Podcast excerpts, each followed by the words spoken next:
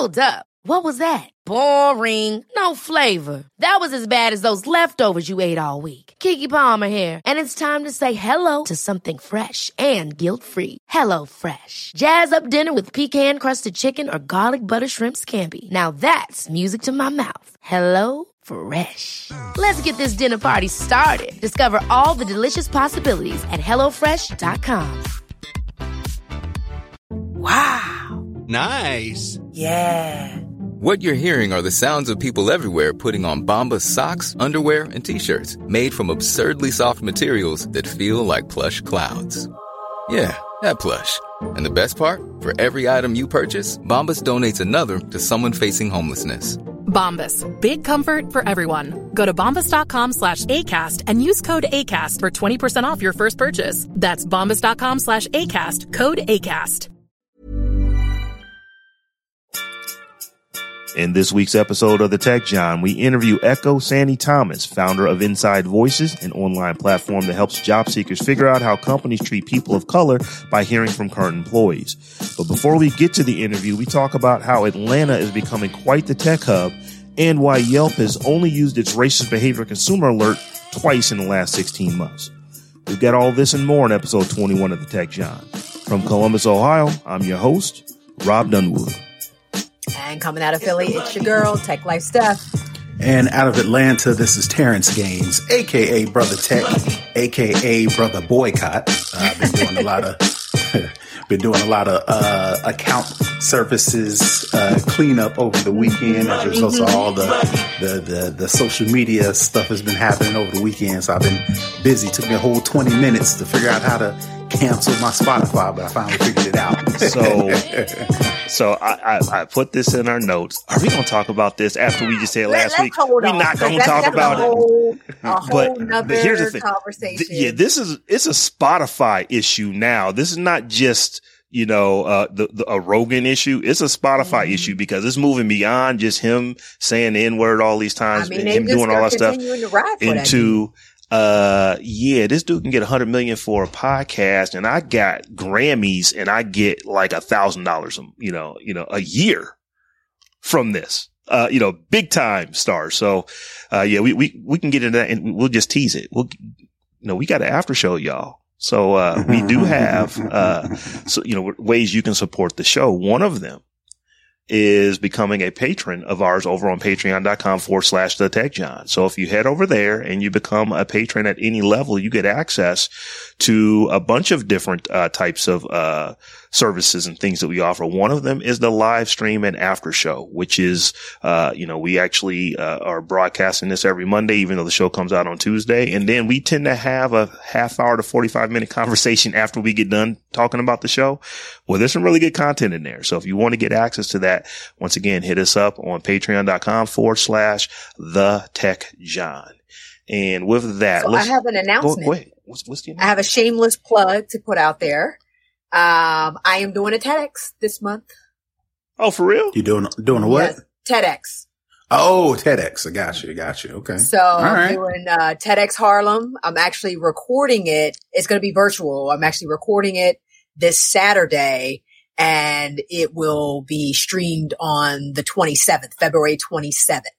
Um, and if you follow me on any of the socials, uh, there, there's links all over my, all over my different social media to register and all that good stuff. But Well- yeah, Well, definitely share those links with us because I got at least 11 folks who listen to me sporadically on Twitter and, and, and such. So I can get you at least 11 folks that I ain't going to say they're going to come and watch it, but they'll at least see the tweet that I send out. So I'm just saying.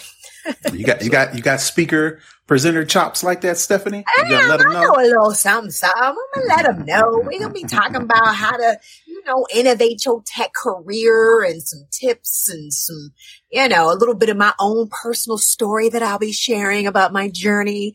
Uh, but I'm excited though. It it it kind of came together pretty quick. So you know, I've been trying to really buckle down because I, I think I'm actually going to have to memorize it. Uh, and so it's just been that whole sort of like got to commit it to memory. But but I but I'm I'm I'm I'm I'm cool with the progress I'm making, and and I think I'll be good come Saturday. no, that's, Okay, that's sweet. all right. Congratulations on that. So Thank you. We get into these tech stories. Uh, the, the first one that we're going to kick off with this week is kind of a continuation of something we were talking about last week. So if you remember last week, one of the stories was we were talking about flexible work schedules and how Twitter has actually seen a significant increase, uh, in its diverse hires, uh, in its, in its workforce. And this week I was reading on um, this, uh, article over on CNBC and it basically is saying that, you know, the city of Atlanta is really, really becoming a tech hub. Now, Terrence, you live there. I know that this is nothing new to you, but go figure if big companies like Google and, you know, and Visa and Apple, if they actually put, you know, offices in cities where there are black folks, they tend to hire more black folks. Never would have, never would have guessed that, but you know, the, these things are, are actually happening. So I wanted to, you know, get your guys' take on this. I know that we are kind of moving away from working in the office, but offices are still going to be a thing, even if they are just remote satellite offices to where you can just go and have conference, you know, you know, you know, conferences and, uh, you know, have physical in-person meetings. There still is going to be the need for buildings. So, uh, you know, so mm-hmm. what's, what's your take on these companies, uh, you know, actually physically putting buildings in places where there are folks who look like us and actually increasing their hiring of folks who look like us based on that? I'll let you go first, Terrence, because I, oh, I have some thoughts. And, I was going to say, it sounds like you got some heat, something yeah, locked and loaded yeah. that you're about to fire off. She about to load up. a couple thoughts. That's all. But, I, but I'm gonna let you. I'm, I'm gonna let you finish. well, well, I can just uh, speak. Well, I'll just speak on the um, thought that Atlanta is becoming a tech hub. It's been a tech hub for a while. Um, uh, some of the first major um, accelerators, incubators outside of Silicon Valley was, of course, in New York. And they had some pretty big ones in Atlanta for a while. Uh, this story in, um, CNBC mentions some of them. Um, let me see if I can find them real quick. They were, um, well, I'll just name them off the top of my head because, you know, some, I know them. Uh, Atlanta Tech Village, Atlanta Tech Park, um, Atlanta Tech Village specifically, you know, does a lot with, uh, um, one of the tech guys out of Atlanta, uh, Paul Judge, um, who's done bought and well, started startups, sold them, you know, now he's invested in the tech hub space, specifically in Atlanta. MailChimp was out of Atlanta. Now they have sold for however many billions of dollars. You know, some major companies have started in Atlanta and that's been a while. Uh, that's been ongoing since I want to say at least 2008, 2010, right around the time uh, Twitter got up and going. So it's been there for a while. Uh, Microsoft specifically, that this uh, sub this article mentions, uh, they put a big, big office in one of the popular districts down here in Atlanta, and it's like it's not like a little. They lease some office space because I think Google has been here for a while, but it's not really Google. It's just like they've got like a couple floors in a building right. or a random right. building, right? No, Microsoft's um, uh, office here, I wouldn't call it a, another headquarters, but it's a pretty big spot in a pretty popular area. So that mm-hmm. just shows the commitment that they're just, if not just specifically, we're looking for black folks. So we're going to put this big office here, but they've really committed to or acknowledged that Atlanta is a big tech area. Um, Apple that the story mentions as well. Um, they partnered with HBCUs. This one, I want to say they made this announcement back in, um, maybe the springtime of last year, 2020, that they were going to be doing this big tech hub with the big HBCUs here. There's a couple of them, Spelman, Morehouse, mm-hmm. uh, Atlanta, uh, Clark Atlanta University. Uh, you know, they're like seriously not just you know, we're going to show up on campus every once in a while. They're actually creating tech hubs and they're going to recruit some of this talent. So, uh, the, to the idea that Atlanta is a major tech hub, that is a real thing, you know, cause I'm here in Atlanta and I've been to some of the, the events and some of the meetings before COVID happened. Now the question is, is that going to convert directly to, okay, there's a lot of black folks in Atlanta. These big companies are in Atlanta. So these big companies are going to promote to black folks. You know, that's the mm-hmm. ips, it, if this then that type thing. We'll see, right? so I really wanted to be happy about this story and and I felt like it got I felt like it got added to the lineup with some level of optimism attached to it. And I, and I wanted to be like, yeah, Atlanta's now a growing tech hub. Yay for black folks. It's about to get put on and all of that stuff. However, you know, in looking at it, the, the idea that, you know, even in the, in the title of the article, Atlanta is a growing tech hub, you know, how, make it make sense to me that Georgia Tech produces the most the tech most. graduates per year mm-hmm. in the United States, but Atlanta is only just now a growing tech hub. The math mm-hmm. ain't mathing right now. You know what I mean? Y'all should have been in Atlanta, like at the same time as you were growing your companies in the valley and, and, and anywhere else.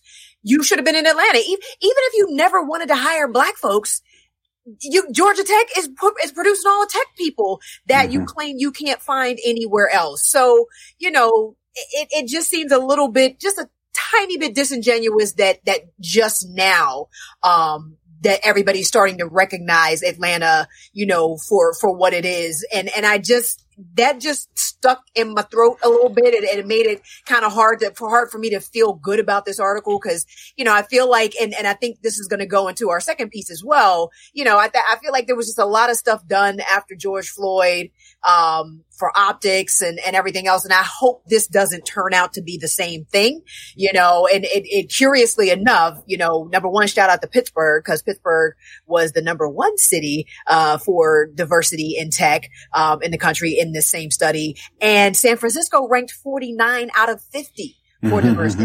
so it's just like, you know, like, I, like I said, you, you got to make it make sense to me, man. Well, so the, as far as the, uh, real quick, Rob, uh, as far as the popularity, as far as the coverage, yeah, that's new. And I think the reason why that's new is not because of George Floyd. I think it's because, oh, look up, they looked up and saw Calendly is, you know, uh, out of Atlanta, started by a brother by, by, um, and that is like, that service is used pretty much. If you're a tech company, if you're a consultant, if you are a contractor, or if you're anybody that needs to schedule time, everybody uses Calendly. so we, these we big companies it. We, we use it for this show. Right. Right. And MailChimp, when MailChimp got sold and they, you know, that's the number one newsletter service for anybody that wants to send an email to a mass amount of people. Once those companies started to get traction, all of these tech companies or not tech companies, these, these uh, news outlets were like, Oh, okay. So there is something here versus doing the, the, the research that you say, Stephanie, and say, okay, well, Georgia Tech's here, uh, you know, per capita, blah, blah, blah, blah, blah. You know, it's the, the metro area is growing profusely, much to the chagrin of all of us here that has to deal with the traffic on a regular basis. So instead of doing that research and says, okay, well, it makes sense to go to Atlanta because of these things. No, we're going to go to Atlanta because these couple companies have blown up. So now, oh, let's go see what they're talking about. I think multiple things are true. One of them is that they are physically running out of space in Silicon Valley in uh, San Francisco. So you have to either keep moving out and paying ridiculous rents, ridiculous, uh, mortgages, uh, you know, on these buildings, you know, cause all you can really do if you want to be right there is just build up and it's super expensive. It's one of the most expensive places to live in the world. So the companies are saying, okay, where else in the United States can we go? Oh, you know what? We can, people don't mind living in Austin. People don't mind mm-hmm. living in Atlanta. People don't mind mm-hmm. living in Pittsburgh. And we can actually get the people to do the jobs that we need them to do. Because when they say that there is a shortage of uh, of you know of IT workers in general. There, I mean, there really is. I mean, they, there there absolutely is. That is not something that these companies are making up. So to to help their bottom lines, okay, we have to expand in places where we can actually hire people that can do the jobs in places that they're willing to live. You can't just go throw a you know a giant data center up in the middle of nowhere and expect folks who are you know used to city living to move to where now you got to get on a plane to go have fun. That that is not how people who have these jobs tend to roll. So I think as a byproduct of that, it's like, oh, wait a minute. Well, if we do this in Atlanta, we also are getting the added value of that. Is one of the, you know, the, uh, you know, as far as African Americans, is one of the most highly educated hubs of African Americans in the country is Atlanta. Or we talked about last week, like, uh, the, uh, College Park, not College Park area, but, um, like in North Carolina, I forget what they call it, but where all the universities are. Research triangle. Yeah, research, yeah exactly. Um, there's a lot of folks that look like us that have the degrees and actually have the chops to go be able to do these jobs. So it just makes sense that it's not just us that are there. There are, you know, the, the people who normally get hired in these positions are there as well. So if we go there, it's a kind of a byproduct. So I, I, I understand where you are Stephanie, you're not necessarily wanting to get, I'm not going to give this company flowers because they're doing what's going to help their bottom line. A, a byproduct is us, but still, I, I will take that because it is, it is a, it is a real issue Yes. of just walking down. You know, I, I've told this story many times. You know, I worked for one of the largest, uh, you know, software companies, uh, you know, in, you know, uh, in the world.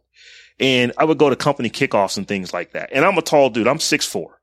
So I can look over a lot of folks and it's like, huh, wow, there's, uh, there's six, 7,000 of us here Mm-hmm. and there's 40, 50 that look like me. That I just, I, I, I want, I don't want to say by any means necessary, but I'm almost by any, you know, let, let's get those numbers up. And if this is helping that, then like I said, I'm not necessarily going to give them I the flower, but I will get it. acknowledge it because Listen, it is better it. than it has been before. I get it, and and and I'll take. I, and, and I hate to. I hate to have to adopt the mindset of taking what I can get. But Mhm. clearly, this is America, so I guess that's what we got to do. But you know, you you know, I you, I understand your point about the valley getting crowded and expensive and everything. But but you know, that makes it seem like Atlanta just got like this yesterday. nah, You know what I'm mm. saying? Like that's what the story kind of did. And nah, it's been like this for You know a what I minute. mean? it's like Helena has been hot for a number one while. producer of, of IT professionals and tech professionals in the country. Like, like this didn't just happen yesterday. So it just feels, it just feels slightly, you know, maybe even low key disingenuous to, to call this growing and, and to, and to present this idea as if, you know, it's something new. They and I discovered- get your point right. as well. Yeah. They, they Columbus and Atlanta at this point. You know what I mean? Atlanta is getting Columbus like it was never there this whole time. Mhm. Um, and, and now all of a sudden, because, you know, if you folks realize we can go down here and make some money and get some Atlanta's tax just growing. and get Mhm. and get tax credits, you know, and get the tax Right. write off now all of a because sudden right. Atlanta's the new hotspot. It's just like this Uh-huh. with that. We, they, Yeah. we've been here. We've I- been here. and, I- and I not to definitely get your mention point. And not to mention to that point, like you said, our governor is very uh he is very uh easy on the taxes when it comes to corporations moving to Mhm. Atlanta. And the film industry has moved down to Atlanta heavy. So they're like, Yeah. oh, okay. Oh, Atlanta. Oh, like you said, oh, out of nowhere. no Where'd y'all work. come from? And So, unlike you know, Colum- like we'll take what we can get, I guess. Atlanta and Columbus, Ohio are similarly sized cities, but unlike Columbus, you can still find stuff to do after 9 p.m. in Atlanta. There's, there, there are places to go and things to do. That is not necessarily the case here. It's like, ah, you know, uh, downtown closes at nine, almost everything. So that, so yeah, I, I, I am fond of Atlanta. Um, years ago, I used to, I can't remember the airline, but you could get a $31 round trip ticket from Columbus, Ohio to Atlanta. And me and one of my boys, we literally would just, this was before 9 that 11. might have been like back in the day, Southwest used Yeah, to do this that this was back in the day. I can't Uh-huh. remember which airline it was, but it was 31 bucks. And he's like, Hey, what you doing after work? You want to go? And he would just name a various club in Atlanta. It's like, yeah, I'll meet you at the airport. We literally, cause it's only like a 50 minute, 50 hour and six, you know, hour and five minute flight or something like that. We literally just go, be there and then come back on the last flight. It was, it was that inexpensive. Like I said, it's like I had to literally fly to another state to go have fun when I was younger. But anyway, we have a, a- another story. And Stephanie, when you put this, I'm like, oh, she is in my head because I was reading it as you posted it in our rundown. So we clearly are looking at some of the same news that comes out. But, uh, I remember when Yelp, this is a few years back when they actually, uh, started, uh, we're going to label companies, uh, potentially as racist. And they, and they did, it. I remember that making a ton of news. in 2020. In 2020, again, when they did as it. As a result of George Floyd. But yeah, wh- Mhm. why don't you tell the people how many times they have used this since they announced it? So yeah, so Yelp got and and you know they they they got a lot of press, like you said, and a lot of love, and everybody you know talked about how woke Yelp was, and and yada yada yada, like a lot of companies back in the summer of 2020. Um, so they came up with this label to show that you know a company, a business might be racist, and they've only used it twice since then, since October of 2020, since it was instituted in October of 2020, they have literally just used it uh, two times. And you know, the idea that their justification for it was that nothing since then has escalated to the point where it needs to be flagged in this manner. And, and I just got to call bullshit. I mean, like, honestly, like we've, we've all lived here this whole time in America. And, and the idea that there has not been any, especially media worthy, because I think that was one of the, um, measures that they used to determine if it was really a thing, if, if, if the, the issue made it to the media. Um, and, and there's been plenty. There's, there's been hundreds of, you know, local news cases across the country where workers or business owners or, or somebody got mad reckless and, you know, people had to start boycotting or whatever. So, you know, I'm just, I'm just calling Yelp fake woke and, and I'm calling bullshit on this one. Yeah. Cause I mean, clearly, you know, it, the attempt, the, the thought, the, the, the idealistic thought of a third part, a, a company not associated with a company that has been you know, accused of or whatever as it relates to racism for them to think good or bad, right or wrong, that the, it, this was, this was going to fly with anybody when they put, try to put a label, you know, on a uh, company is, uh, misguided, uh, thought it, it made sense to say it, but then actually in practice, there was going to be a lot of complications with this. So I yeah. do agree that for them to just say it sounded good, sounded like responsible, sounded like the right thing to say at a time, but they never really planned on actually doing it. No. No, I remember when I, uh, and I believe I even talked about this story on another podcast the time it came out. It's like, yeah, they ain't going to do this because they don't want to be the one who is potentially tarnishing a company's reputation, even if the reputation is deserved. Mm-hmm. They don't want to get in that. So it's like, I don't see this being utilized all that much. Now I would have thought it would have been more than twice in a year and a half, but I knew when this came out, this company is not going to want to be on the wrong side of potentially calling someone racist because th- now this is just my opinion. This is Rob's opinion it is sometimes, depending on who you talk to, it is worse to call someone racist than it is, actually, I should say it is, it is worse to call someone racist than it is if you call them racist because they use the N word. So, okay. so, uh, but anyway, the, the point I was making was that, uh, you know, a word that I learned, uh, either at the end of high school or the beginning of college, uh, where I really, I've heard it before, but when I really learned what it was, was cognitive dissonance. And it's like, uh, I think when it comes to racism, there's a whole lot of, I'm just going to say white folks that have issues with this because it's like, why is it so hard for you to see something that is so clearly racist for you to actually call it that? Um, you know, to the point to where I actually try to make it a point not to say the person is racist. I will say the thing they did is racist because you are almost always going to shut down any conversation that could be had when you actually call someone the thing because they can't see past that at that point. It's like, oh, you know, code red. I have been, you know, you calling me racist is worse than me saying the N word, which was the reason you called me racist. I have actually heard people use that as an argument. I'm just like, I just don't have that kind of it's, that kind of time to deal with this. But I think when it comes to like a company like Yelp, they're not going to, uh, you know, in, unless it is so blatantly obvious to you know to where there are lawsuits being brought against the company. You, you, they're not going to go that, out and, and flag that, this company Is just because they don't want that coming back on them. And if that's the case, then you know probably even better just remove them from the platform. I mean, Yelp does have that ability to uh, say, no, we're not going to accept your business on our platform. That's something they can do. That's probably better for all parties concerned than them trying to slap a racist, racist label and then have them get sued and then all this controversy. Just yank them off the platform. You know what? I do not know this to be a fact. I don't know that this is true, but I feel it in my bones that it is. I'd be willing to bet that they have definitely removed more than two companies for what could be considered racist stuff. Uh, like I said, I do not know this to be true. This is not a stat that I've seen. I just feel it like in the last 18 months, more than two companies have been removed from that platform as, you know, you know, for what can be considered Suspect racist stuff, stuff as compared to actually I'm flagging sure, them and I'm labeling sure. as such.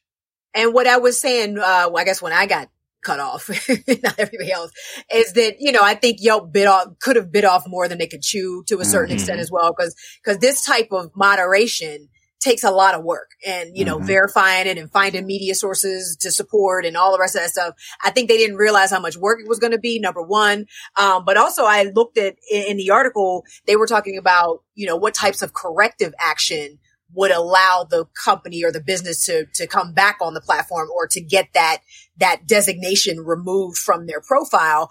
And it was literally just, you know, whether either you, you fire the employee if you, or, or disciplined the employee, the offending employee in some way, or it could just be an apology.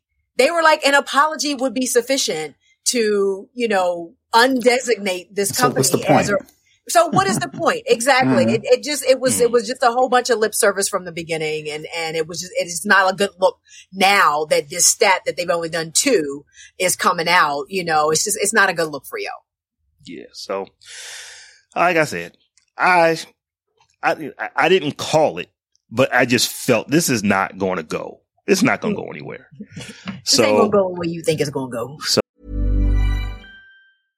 Hey, I'm Ryan Reynolds. At Mint Mobile, we like to do the opposite of what Big Wireless does. They charge you a lot, we charge you a little. So naturally, when they announced they'd be raising their prices due to inflation, we decided to deflate our prices due to not hating you. That's right. We're cutting the price of Mint Unlimited from $30 a month to just $15 a month. Give it a try at mintmobile.com slash switch. $45 upfront for three months plus taxes and fees. Promo for new customers for limited time. Unlimited more than 40 gigabytes per month. Slows. Full terms at mintmobile.com. Hiring for your small business? If you're not looking for professionals on LinkedIn, you're looking in the wrong place. That's like looking for your car keys in a fish tank.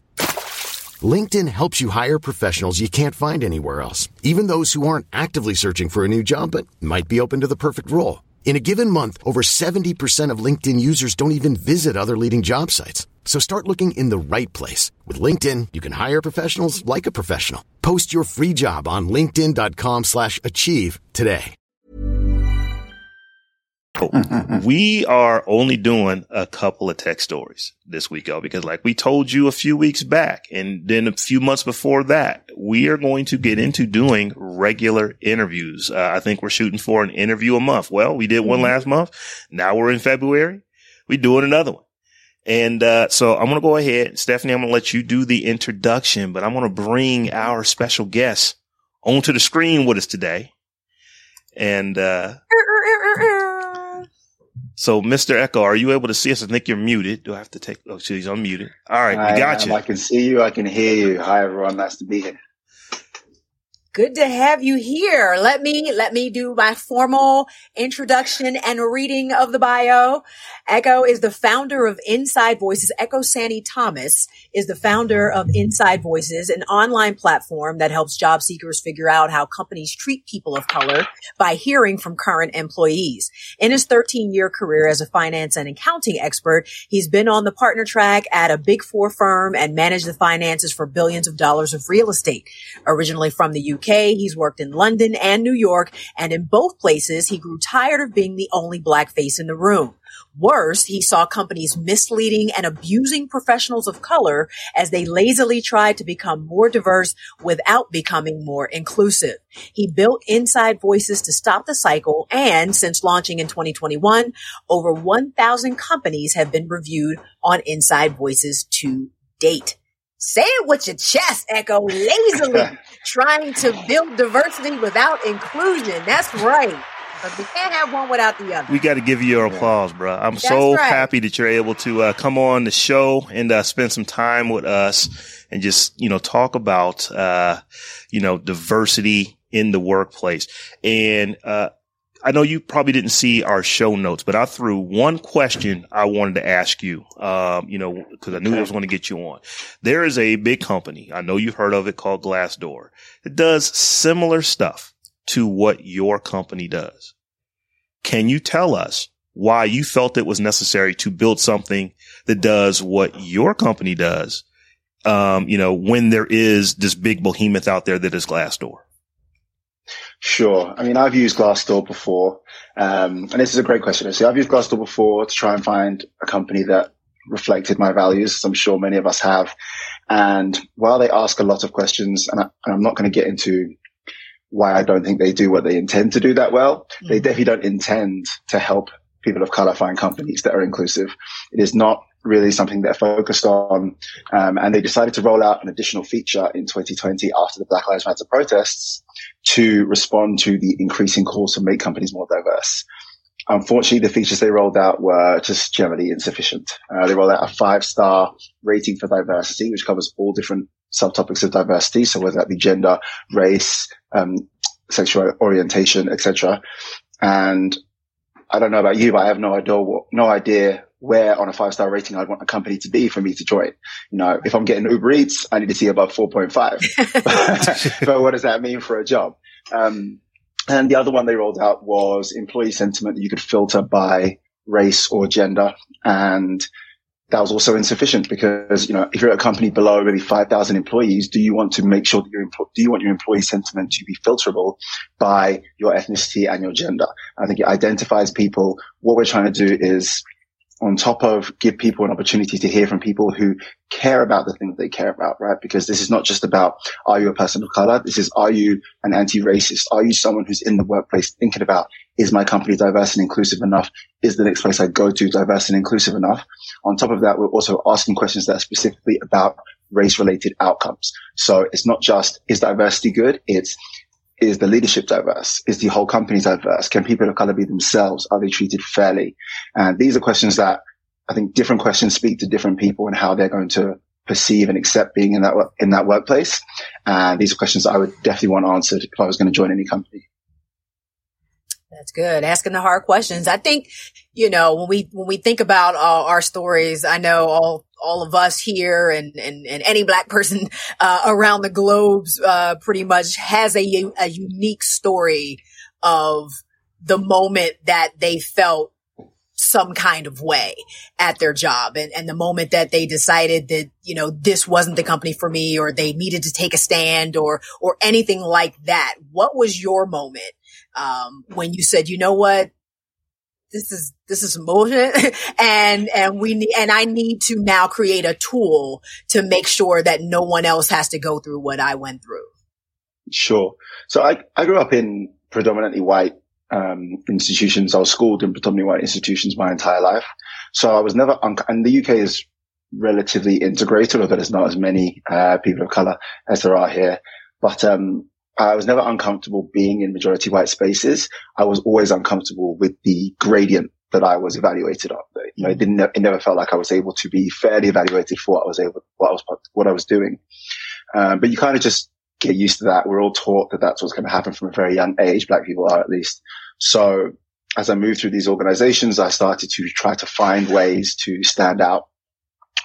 I left EY after a 13 year career. And in that time, I had come to understand that if you could put yourselves with the right, put yourself with the right people, then you could find a way to navigate around some of the pitfalls. You know, some people could shield you to a certain extent, but not fully. Um, and so I tried to find an organization where I felt like there were enough people in leadership that had the right values.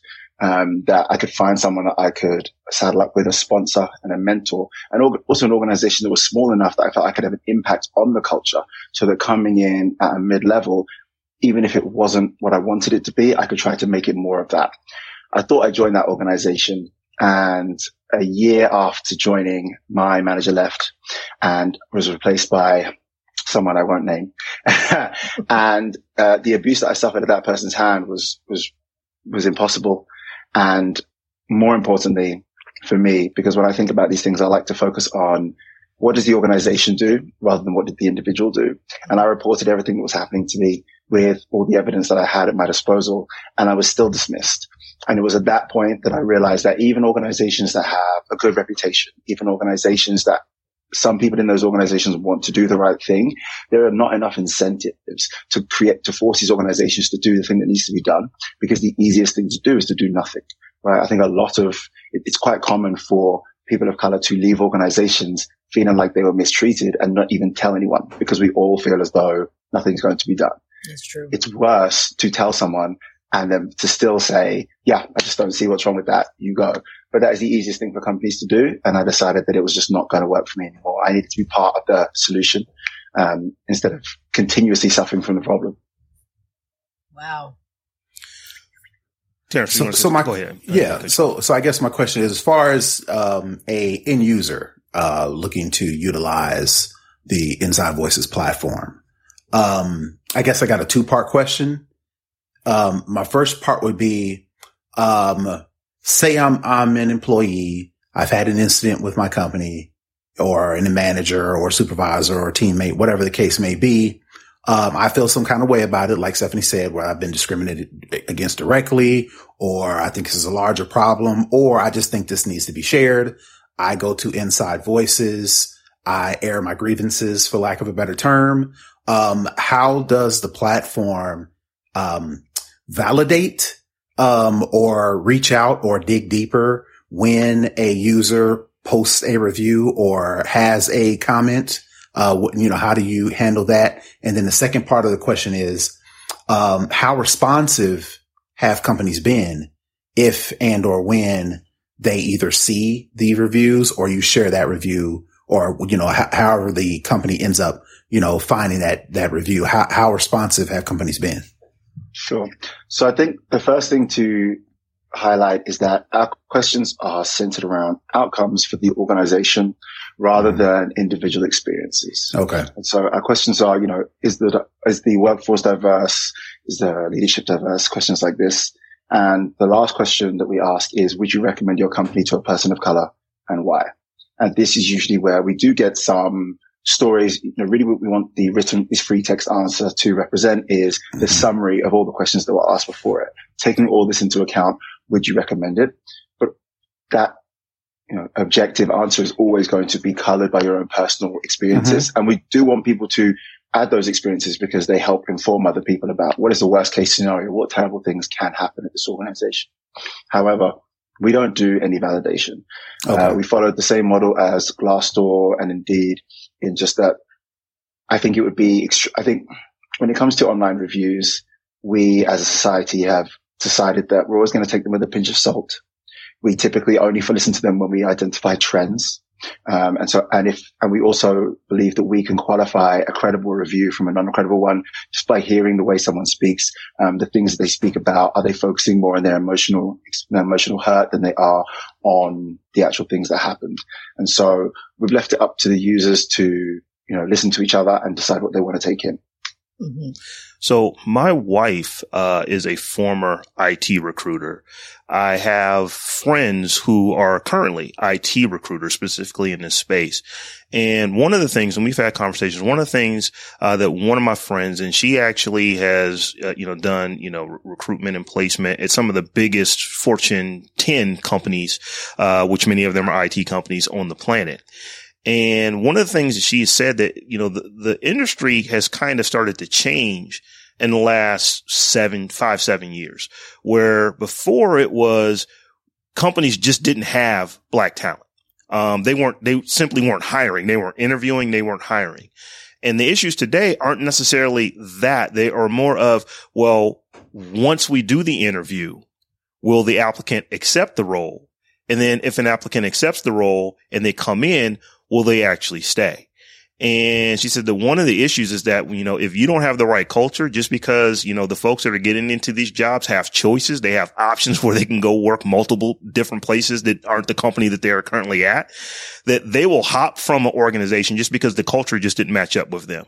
And I was just wondering, are you seeing any of that in your surveys to where, uh, you know, the company might be on paper, it looks like a good company to work at, but when you actually start, pe- you know, asking people specifically who look like us, well, what did you think? And it's like, ah, you know what? Um, I, I, you know, the, the culture wasn't here great. not just great for me. So I'm, I'm going to move on or I wouldn't recommend. Do, do, are you seeing that in your surveys?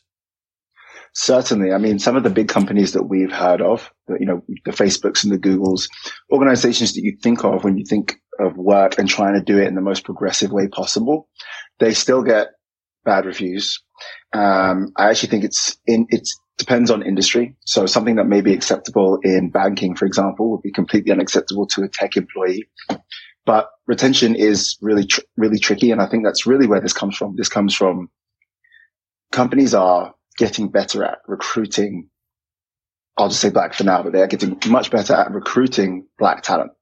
But they are not getting better at keeping that black talent because they are not making any adjustments to their culture to reflect the, reflect the fact that before they didn't need to care about having us there and now they do. And if they want to retain us, they need to make us feel, feel like we belong, particularly when we know that to get into that room, we've already had to jump over a bunch of hurdles that the other people in that room did not.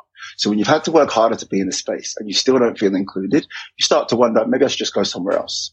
Especially particularly when there's so many places that are hiring, so many opportunities. And if you've gotten yourself into that band where you are highly sought after talent, you can move whenever you want.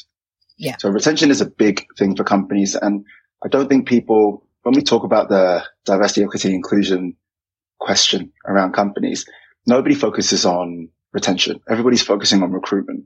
There's actually a lot of companies trying to help companies funnel black talent into their organizations, but there's very few companies helping them keep that talent and stop the leaky bucket from of people leaving to start their own companies or just jumping around from company to company trying to find somewhere that doesn't make them feel like an outsider. And so I think this is going to be a helpful tool, particularly in the long term.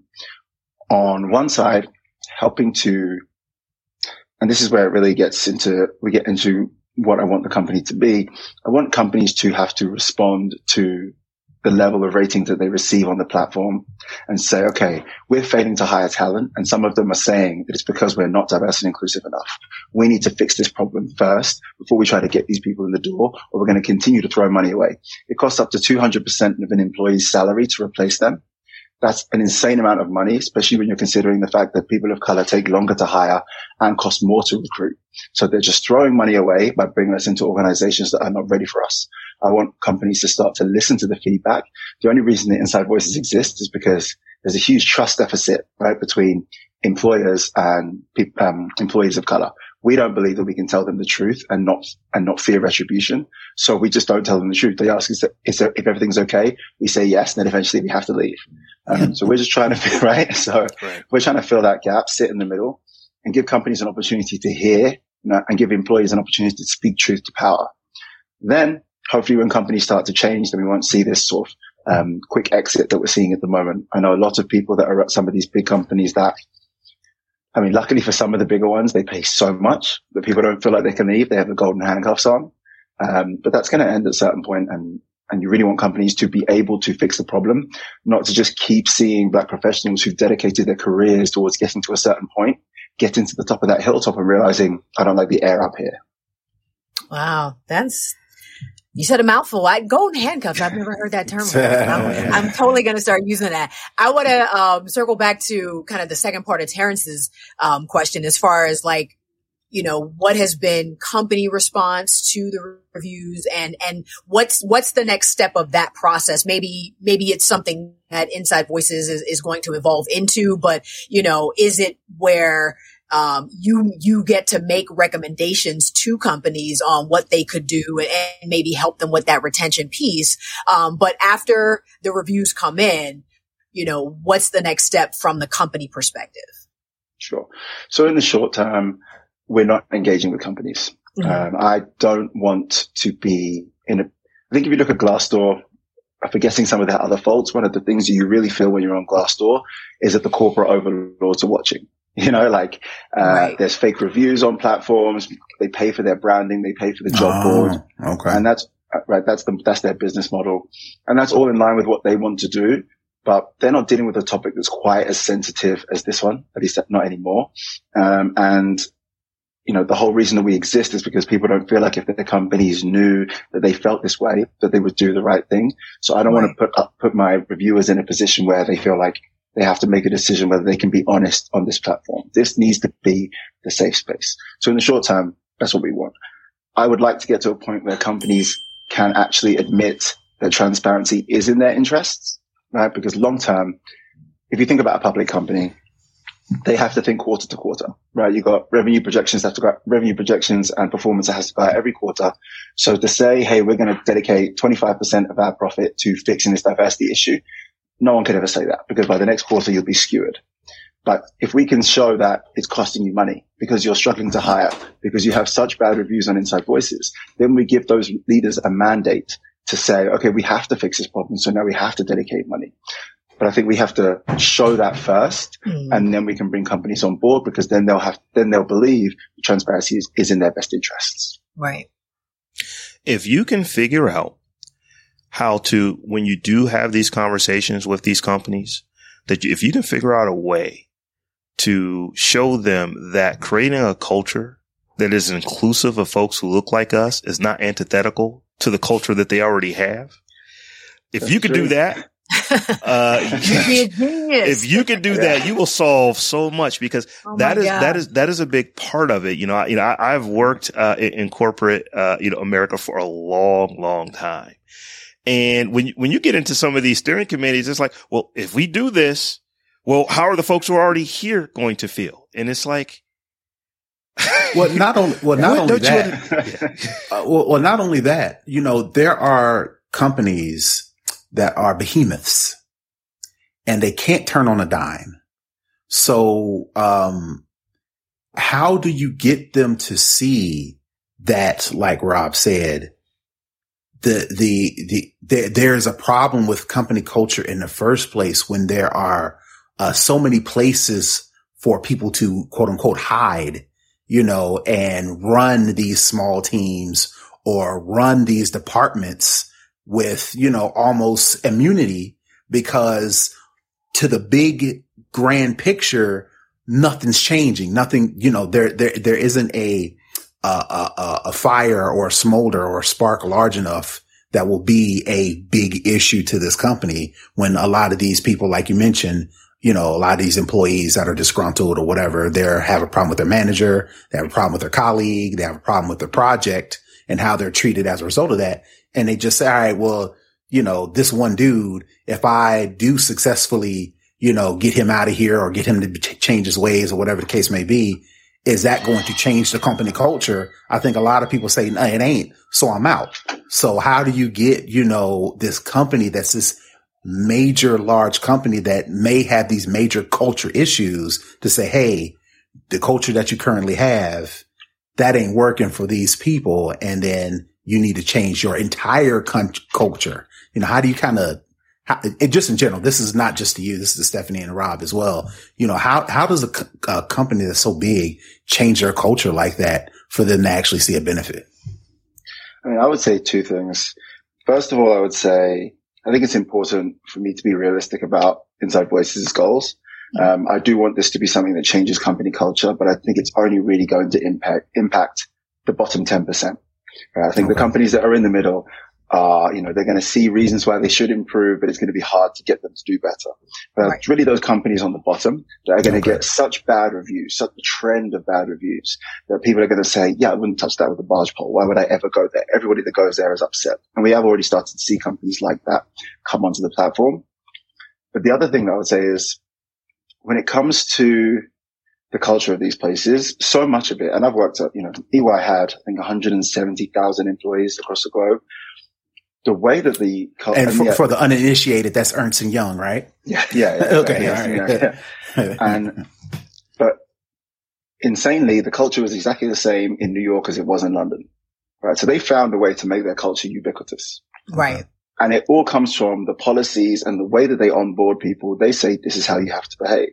Now, in that, they say we want. They're basically outlining how to become, how to fit yourself into the mold of what they consider to be a professional, because that's what suits their their needs. They want you to. They want when you go out to serve a client, they want it to be like McDonald's. That client gets the Big Mac and it tastes the same every single time.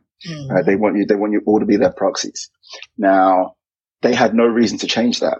When I was at, in New York, uh, WeWork started to come up.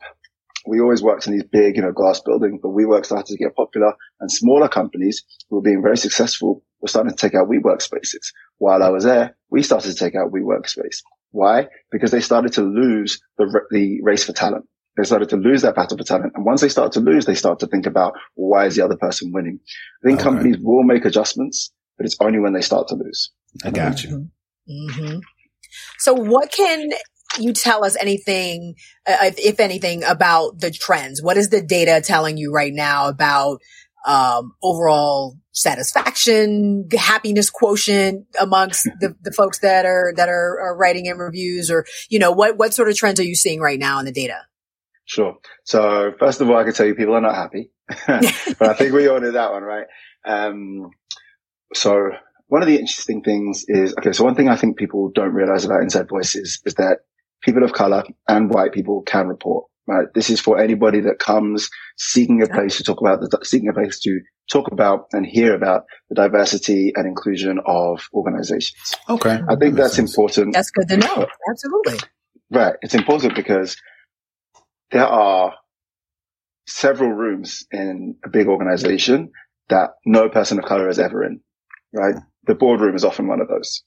And there are decisions being made in those rooms that impact the diversity and inclusion of that organization. And without having an ear in that room, we'll never know why these decisions were made or what was the motivation. So I think it's important to be able to use all of the people at our disposal that care about That's a good this point. issue, not, not narrow down. But with that, that obviously gives you some interesting segmentation in the results. Mhm. So in our, and, it, and at the moment the split is about 90% people of color, 10% white. But in the reviews, we've noticed that white people actually rate their companies less favorably. So they end up with a lower score, but they're more likely to give a favorable answer to the question, would you recommend your company to a person of color? So I thought that was really interesting because they're saying, I think it's worse. but You should come here anyway. Which I thought was funny one. um, also, we see women score their companies less favorably than men do. But actually, the and for most of the makes sense. questions, it does, right? But most of the questions, the answers are the scores are almost exactly the same.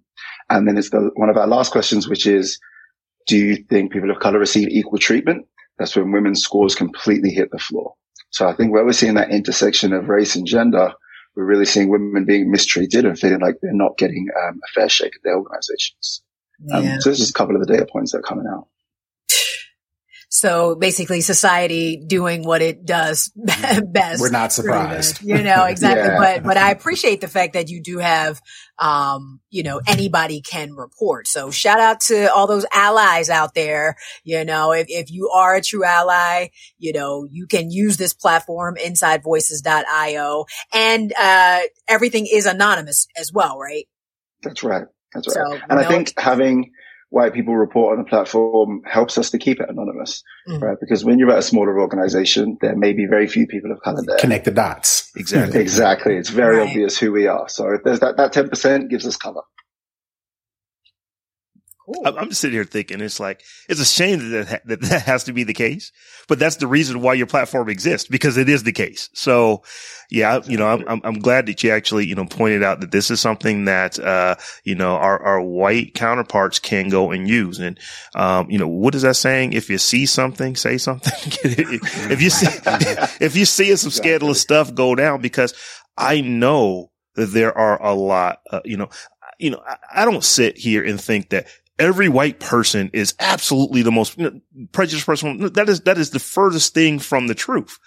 But a lot of times it's like, eh, I ain't necessarily saying nothing that's not affecting me. I don't want to get in trouble. I'm not going to say something. So the fact that this is anonymous and that you are seeing, um, you know, uh, you know, white people, uh, you know, go and use the platform. I applaud that and I applaud them for doing it. And then once again, if you see something, say something. You could go here and, you know, you, you can, you can definitely give a hand up to, to, uh, you know, folks who look like us. Uh, I like to see that because I said some of the things that I've done in the corporate world before I became a full-time podcaster was dealing with some of these issues. And I've just, I've seen so many, um, conversations and I've had, you know, I've had so many conversations and I've seen so many meetings and I've been on so many steering committees and it's just like, if it wasn't just this one person saying it, if the, if everyone around the room was actually saying what you really thought and not so worried about what the ramifications are going to be, we actually might be able to, you know, get some consensus and get some things done. So I can see, uh, you know, inside voices actually going, um, you know, you know, helping that. Once again, it, it might help for the bottom 10%, but hey, you got to start somewhere. Uh, you know, those, Well, those companies at the bottom, if they can get better, uh, then it's better for them.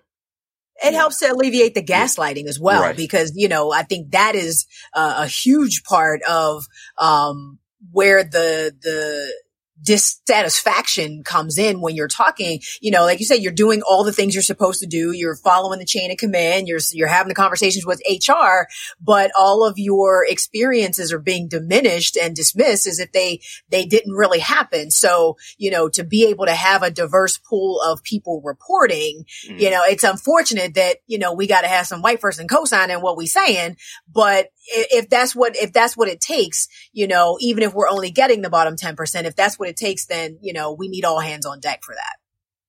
Exactly. I couldn't agree more.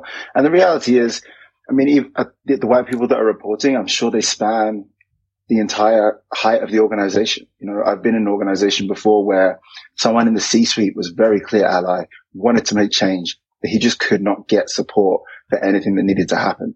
And he's the kind of person that in, I mean, he was one of the people that inspired this for me because he was able to tell me things about the decisions that were made in the organization that had I known before, I never would have joined. Hmm. and just, just hearing from him, that told me, okay, so there's secrets in here. There are people that have those secrets and they desperately want to share those secrets to change people's lives and they have nowhere to put them. Let's, let's create that place. So just on a, on a very fundamental how it works type level, people can report anonymously for free, I'm assuming, and, and people can come and check those reviews for free, I'm assuming, but correct me if I'm wrong. That's right. That's right. It's all free. We're pre-revenue. We have, we don't intend to make revenue for at least a year, right? At the moment, I want to get us good. Uh, so, okay, first of all, yes, to answer your question, certainly everything is free. You come, you write a review for free. You can read reviews for free. What I do ask though is that people that read reviews write reviews. So I think you can read one re- one review in full mm. before you have to write a review. Oh, okay. Right? And the reason for that is I want to capture people at the point when they come looking for information rather mm. than only at the point when they Dis- come to report information. Right. Exactly, exactly. We want to avoid that disgruntled, that disgruntled employee. You want to capture people who maybe they're leaving for other reasons and they just want to, inc- they want to just give you a picture of the organization while they figure out where they want to go next. Or maybe they are leaving because of something to do with race. And in that case, they should be giving the lowest score and making that clear in their, um, in their, in their review. But on top of that, looking forward, I just don't see this as something that we could charge for. Um, this has to be available to all of us. This has to be something that people can dip in and out of. Um, I do want to make it more sophisticated. What you have now, like I think we see on our website, we're in beta. Um, because what I am noticing is that people come with a lot of emotion. You know, a lot of these stories, they carry a lot of emotion, extremely sensitive and personal to people. And they want to get that out and they want to explain what happened, but they're not necessarily always able to give the level of information that will inform another person in the best way. Um, so thinking about ways to improve it so that we can help the reviewer write the most helpful, detailed review possible. The right. one that really explains, this is what happened to me. This is what I saw happening. And this is what you should really keep in mind before you join. So I want to ask a question. Um, I want to completely change gears on you. Uh, because as I, as I'm looking at you here, uh, I think you would consider yourself a person of color. uh, and for those who aren't who who aren't watching us, uh, yes, Ekow is a black man. That's but right. you started a tech company. Yeah. There's all kind of issues and, you know, and things that are fun and things that aren't fun with doing that. Just what is your journey, uh, you know, being a black man starting a tech company? Because, you know, we, we look at Inside Voices. This, this is a tech company. This is, you know, the data that you're pulling. This is technology in all of its facets. So what has your journey been like in just getting your company up and going?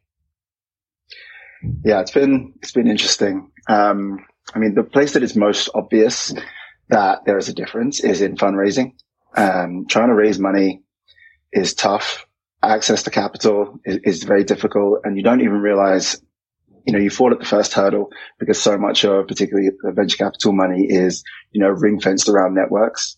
Um, you have to get access to those networks just to begin. And then when you get in the room, you can immediately feel the same gradient of evaluation, that same, that same misalignment that I felt when I was in the corporate world. You know, I'm in a yeah. room with a person and I can feel we're not identifying on that, on that, you know, vibe level. We don't, we don't meet eye to eye. That person has preconceived notions of who I am.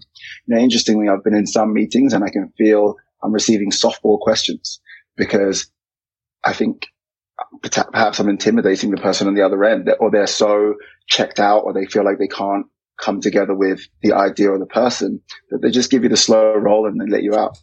Um, and in a lot of meetings, I've been told that the person just doesn't feel like they can add value to the space that we're in, which I think is really disappointing. I think a lot of uh, investors feel as though they need to be a person of color to help issues that are particularly uh, important to people of color. I'm like, listen, all I need is your money. I don't need you to do anything else. All you right. concerned about it in the United States, at least, is green. So exactly. do you do you think it's a, a, a mix of that though? Um, the fact that you are a person of color, along with the idea that you are dealing with such a sensitive um, topic as a business model. Do you think it's it's it's a little bit of both of those things? I think it usually alternates between one and the other. Mm-hmm. I think sometimes they just don't, they can't get there on the idea. You know, actually, interestingly, in a few cases, I've gotten through the first round because the first person that I spoke to was usually a woman of color. And I mean, you speak to any black person about this. Out to the sisters. Right, of course. if you speak to any black person about this, they have no questions. They completely understand why we need it and what they're like, yep, got it. Don't need to say anymore. the meeting goes really quickly. Usually cut you a check. exactly. exactly. So they bump it up the next level and usually there's a white guy there and he's like, yeah, I'm just not seeing it. And then we have to start the whole thing again. So I think, uh, you, know, we talk about, I think venture capital probably needs to change a little bit more before mm-hmm. it becomes easier for people like me to raise money. Um, I was looking at the, the statistics the other day uh, I haven't seen any updates on the black statistics, but I know that Latinx founders received less money last year than they did the year before. Uh, women received less money last year than they did the year before. So I don't think diverse founders are necessarily able to raise more money. Um, and it hasn't been easier for me. Um, but one of the interesting ways that I think race has impacted my journey is actually recruiting. Uh, I'm trying to bring on people to fill certain roles and part of it's obviously I have to be very cognizant of building the right company. Mm-hmm. Uh, I'm here critiquing other companies on how they build their companies. I have to make sure I get it right myself. You got that but, right. right. But I also want to make sure that I put the right people in the right places. It's very important to me that this company represent the people that are using the platform and I, you know, professionals of color are traditionally quite risk averse. So asking people to jump from a steady six figure paycheck, because those are the kind of people that you want on your side to come and join this, you know, shaky startup that's hoping to change the world. It's a big ask. So that's been a challenge as well. Well, you're doing God's work, Ekow. I, I gotta tell right. you, you know, um, so, you know, keep the faith, stay strong. And, and we are, are super, um, happy and, and honored and, and proud of the work that you're doing and, and grateful you. for your time with us here today. Oh, yeah. Thank you so much. Yeah, Ekow, before, before we let you go, um, we'll just give you the floor. You could tell all of our listeners how they can find out about, uh, more about you and more about, uh, you know, um, Inside Voices. Sure. So I just say to your listeners, please come and write a review on www.insidevoices.io. Uh, we are small, but we are mighty. We are a growing community. You'll still, you'll get access to our newsletter as well. Come be honest and tell the truth. Um, give us a nice, deep contextual review. This is for us. This is by us. We're trying to help each other. This is an opportunity to just share your information to change someone else's life and hopefully improve their career and help them avoid a toxic workplace. It's really important. This isn't something that you should leave until later. Just get on and write something. Well, once well again, said. thank you so much for uh, taking the time to hang out with us this evening. And uh, thanks know, for being open to my TikTok solicitation. thank you for asking. I really appreciate it. This is great. Normally, at this time of the show, we do our the Tech Jawn Spotlight, and we generally aren't going to do spotlights when we have a guest on because the guest that we have on is who we want to spotlight. So, so this week we mm-hmm. want to spotlight Ekow, but it is Black History Month.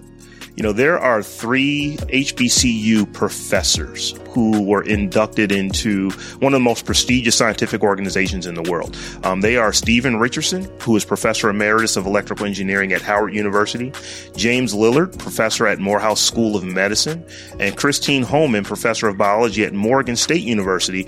And they're all part of the 2022 class, uh, 564 scientists, engineers, and other innovators elected as fellows of the American Association uh, for the Advancement of Science. That is AAAS. That is is arguably one of the biggest and most well-known scientific organizations in the world. Uh, these aren't the only three. There have been actually there, you know, there are quite a few African Americans who have made it into this, but this is still a, it is a very, very prestigious uh, acknowledgement for them to become fellows. So with it being Black History Month, I just wanted to throw out that quick little uh, spotlight uh, to where we got three HBCU professors that are getting inducted this year. That is very impressive. I did not know that. So, Love it. So now that we've done that, Stephanie, I will go ahead and you know kick it off to you. Let folks know how they can get to you. Are we reading our patrons? We are reading our patrons. Thank you so much. That's that is why Don't, we don't, don't forget about the money. cannot sir. forget about that. And, and- and I even you know money you know what. Bills. Uh, She gonna kick my behind. So Saray, I, I want even I'm, I want even start. I want to start with the the raises first. So Saray, uh, this is our you know this is our road dog. She hangs with us. Ride or die. She has been riding with us since we started doing these, uh, you know, the, you know these uh, live streams and you know after parties. And she's, hey, y'all, y'all doing the live stream night? She is checking with us. She's holding it down. So she actually gave us a raise. So I want to shout her out. And we have a new patron this week, uh, Patrick Murphy. So thank you, uh, Mr. Murphy. And for anyone else who wants to support the show, head over to patreon.com forward slash the TechJawn. That is the tech J A W N. And we've got multiple tiers over there where you can help um, us uh, bring the show to you every week. So once again, thank you to Patrick Murphy and to Saray T. Willis.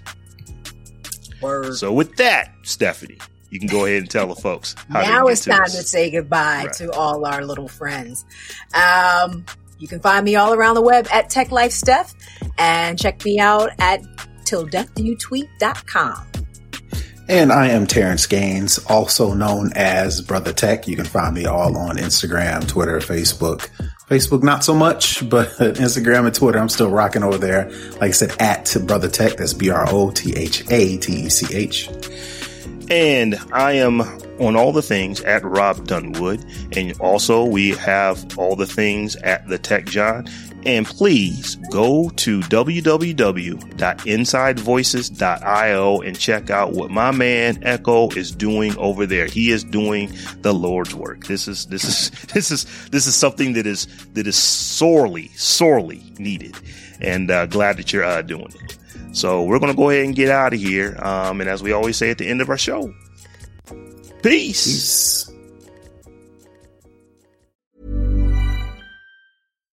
Hi, I'm Daniel, founder of Pretty Litter. Cats and cat owners deserve better than any old fashioned litter. That's why I teamed up with scientists and veterinarians to create Pretty Litter.